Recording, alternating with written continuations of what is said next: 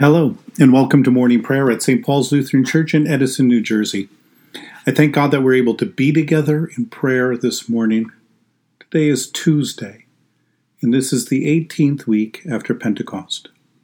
Today we continue our reading of the 14th chapter of the Gospel according to St. Mark. And now we begin our time of prayer in silence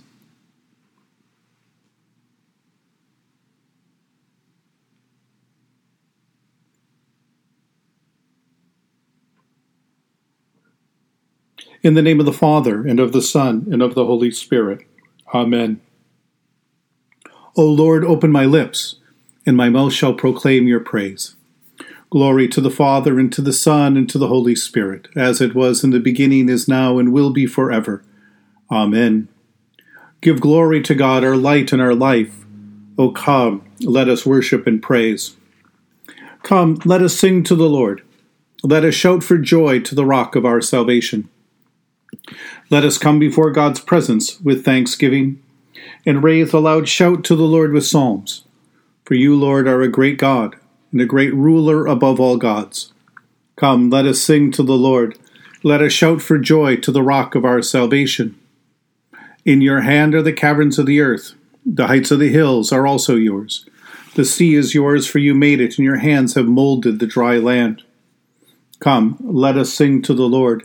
Let us shout for joy to the rock of our salvation. Come, let us worship and bow down. Let us kneel before the Lord our Maker. For the Lord is our God, and we are the people of God's pasture and the sheep of God's hand. Come, let us sing to the Lord. Let us shout for joy to the rock of our salvation. Give glory to God, our light and our life. O come, let us worship and praise. You have been born anew through the abiding Word of God. A reading from the Holy Gospel according to St. Mark, the 14th chapter, beginning this morning with verse 43.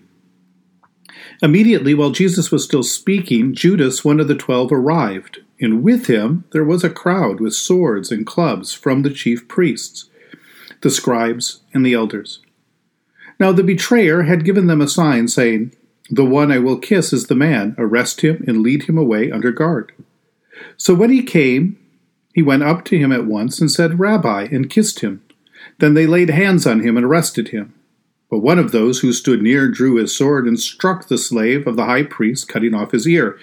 Then Jesus said to them, Have you come out with swords and clubs to arrest me as though I were a bandit? Day after day I was with you in the temple teaching, and you did not arrest me but let the scriptures be fulfilled. All of them deserted him and fled. A certain young man was following him, wearing nothing but a linen cloth. They caught hold of him, but he left the linen cloth and ran off naked. The word of the Lord. I don't think I've ever spent much time thinking about how I go about getting what I want or defending myself and my own interests in this world. Have you spent much time thinking about it? And yet I know that is part of what it means to be human, and part of what I expend my energy on, part of what my brain and body go about doing, mostly automatically without me knowing it. Always lurking there in one form or another is probably a rumor or a threat of violence. It's always close at hand.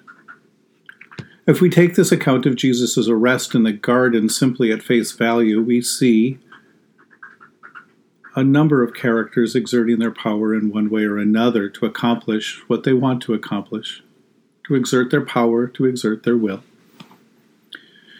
Judas is empowered and leads uh, an attachment of armed guards into the garden to carry out his end of the agreement with the chief priests, and he seals his betrayal with a kiss of peace. Sensing a threat to himself, to Jesus and to the other disciples, one of Jesus' companions pulls a sword out and cuts off the ear of one of the slaves of the high priest. And the chief priests have ordered an attachment of guards to follow Jesus into the garden, where they had orders to arrest Jesus and lead him under this armed escort to stand trial before the council. Each of these moves, in one way or another, is a power move, and each of these moves relies on violence or the threat of violence to exert its power and accomplish its goals.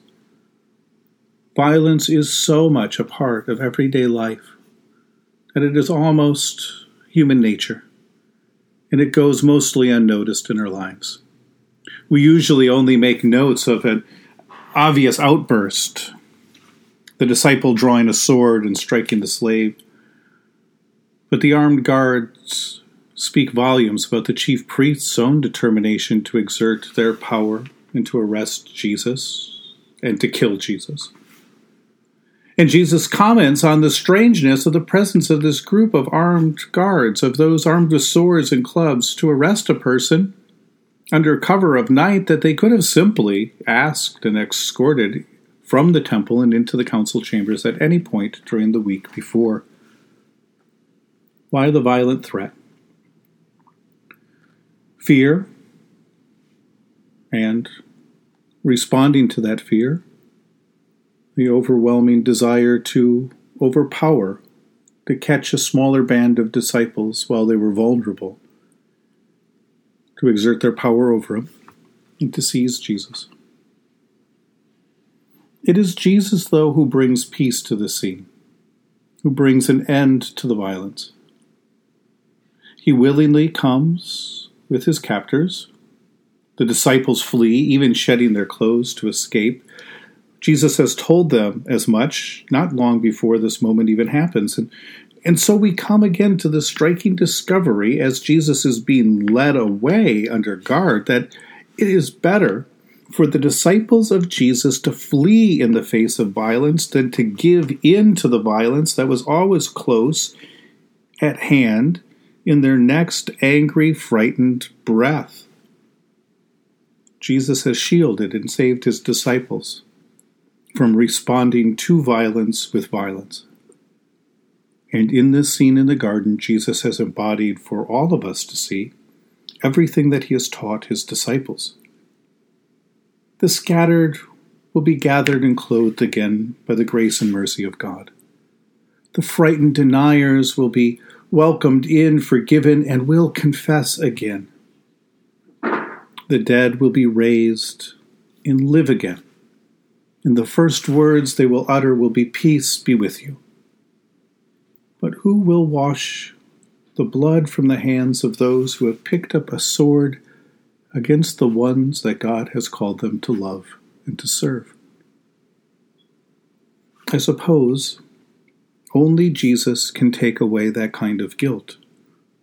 Only Jesus can take away the violence of the world, a violence that rests in all our hearts, disguised, lying dormant as fear, anger, and hatred.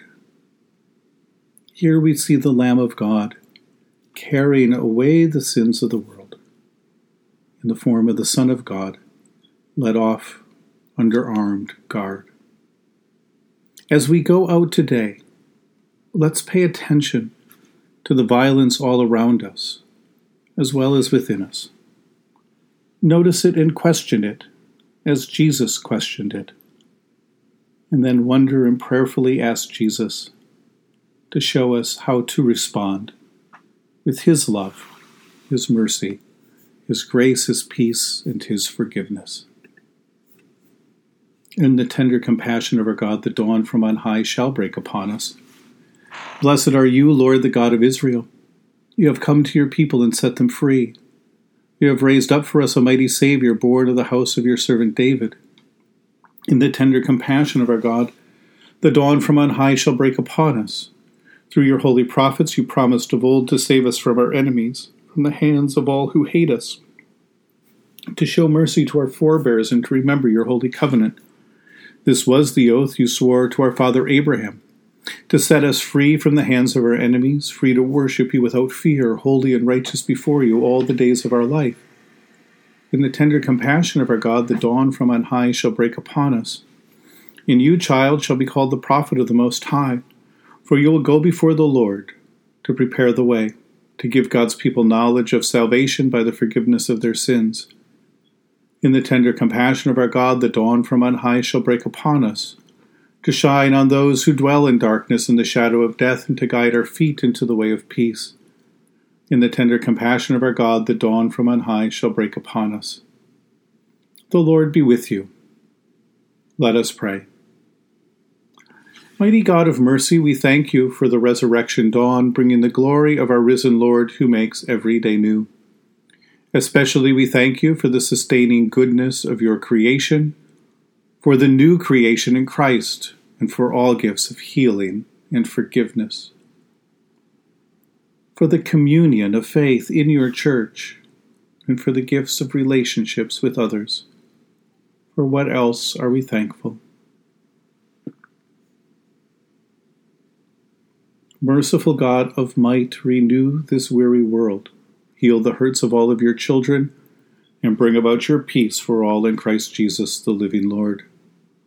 Especially we pray for the Church of Jesus Christ in every land, that it might turn away from bloodshed and violence, from threats and coercion, and might be messengers in enacting and bringing and speaking peace. We pray for those who govern the nations of the world, for people who are living in countries ravaged by strife and warfare, and for all who are working to bring about that peace and international harmony. We pray for all who are also striving to save this earth from carelessness and destruction. For who else or for what else do we pray this morning? Almighty and everlasting God, you have brought us in safety to this new day. Preserve us with your mighty power that we may not fall into sin nor be overcome in adversity. In all we do, direct us to the fulfilling of your purpose through Jesus Christ our Lord. Amen. Lord, remember us in your kingdom and teach us to pray. Our Father who art in heaven, hallowed be thy name. Thy kingdom come, thy will be done on earth as it is in heaven. Give us this day our daily bread, and forgive us our trespasses as we forgive those who trespass against us. And lead us not into temptation, but deliver us from evil. For thine is the kingdom and the power and the glory for ever and ever. Amen. Let us bless the Lord. Thanks be to God. Almighty God, Father, Son, and Holy Spirit, bless you now and forever. Amen. Go forth into the world to serve God with gladness. Be of good courage. Hold fast to that which is good. Render to no one evil for evil. Strengthen the faint hearted, support the weak, help the afflicted, honor all people. Love and serve God, rejoicing in the power of the Holy Spirit. Thanks be to God.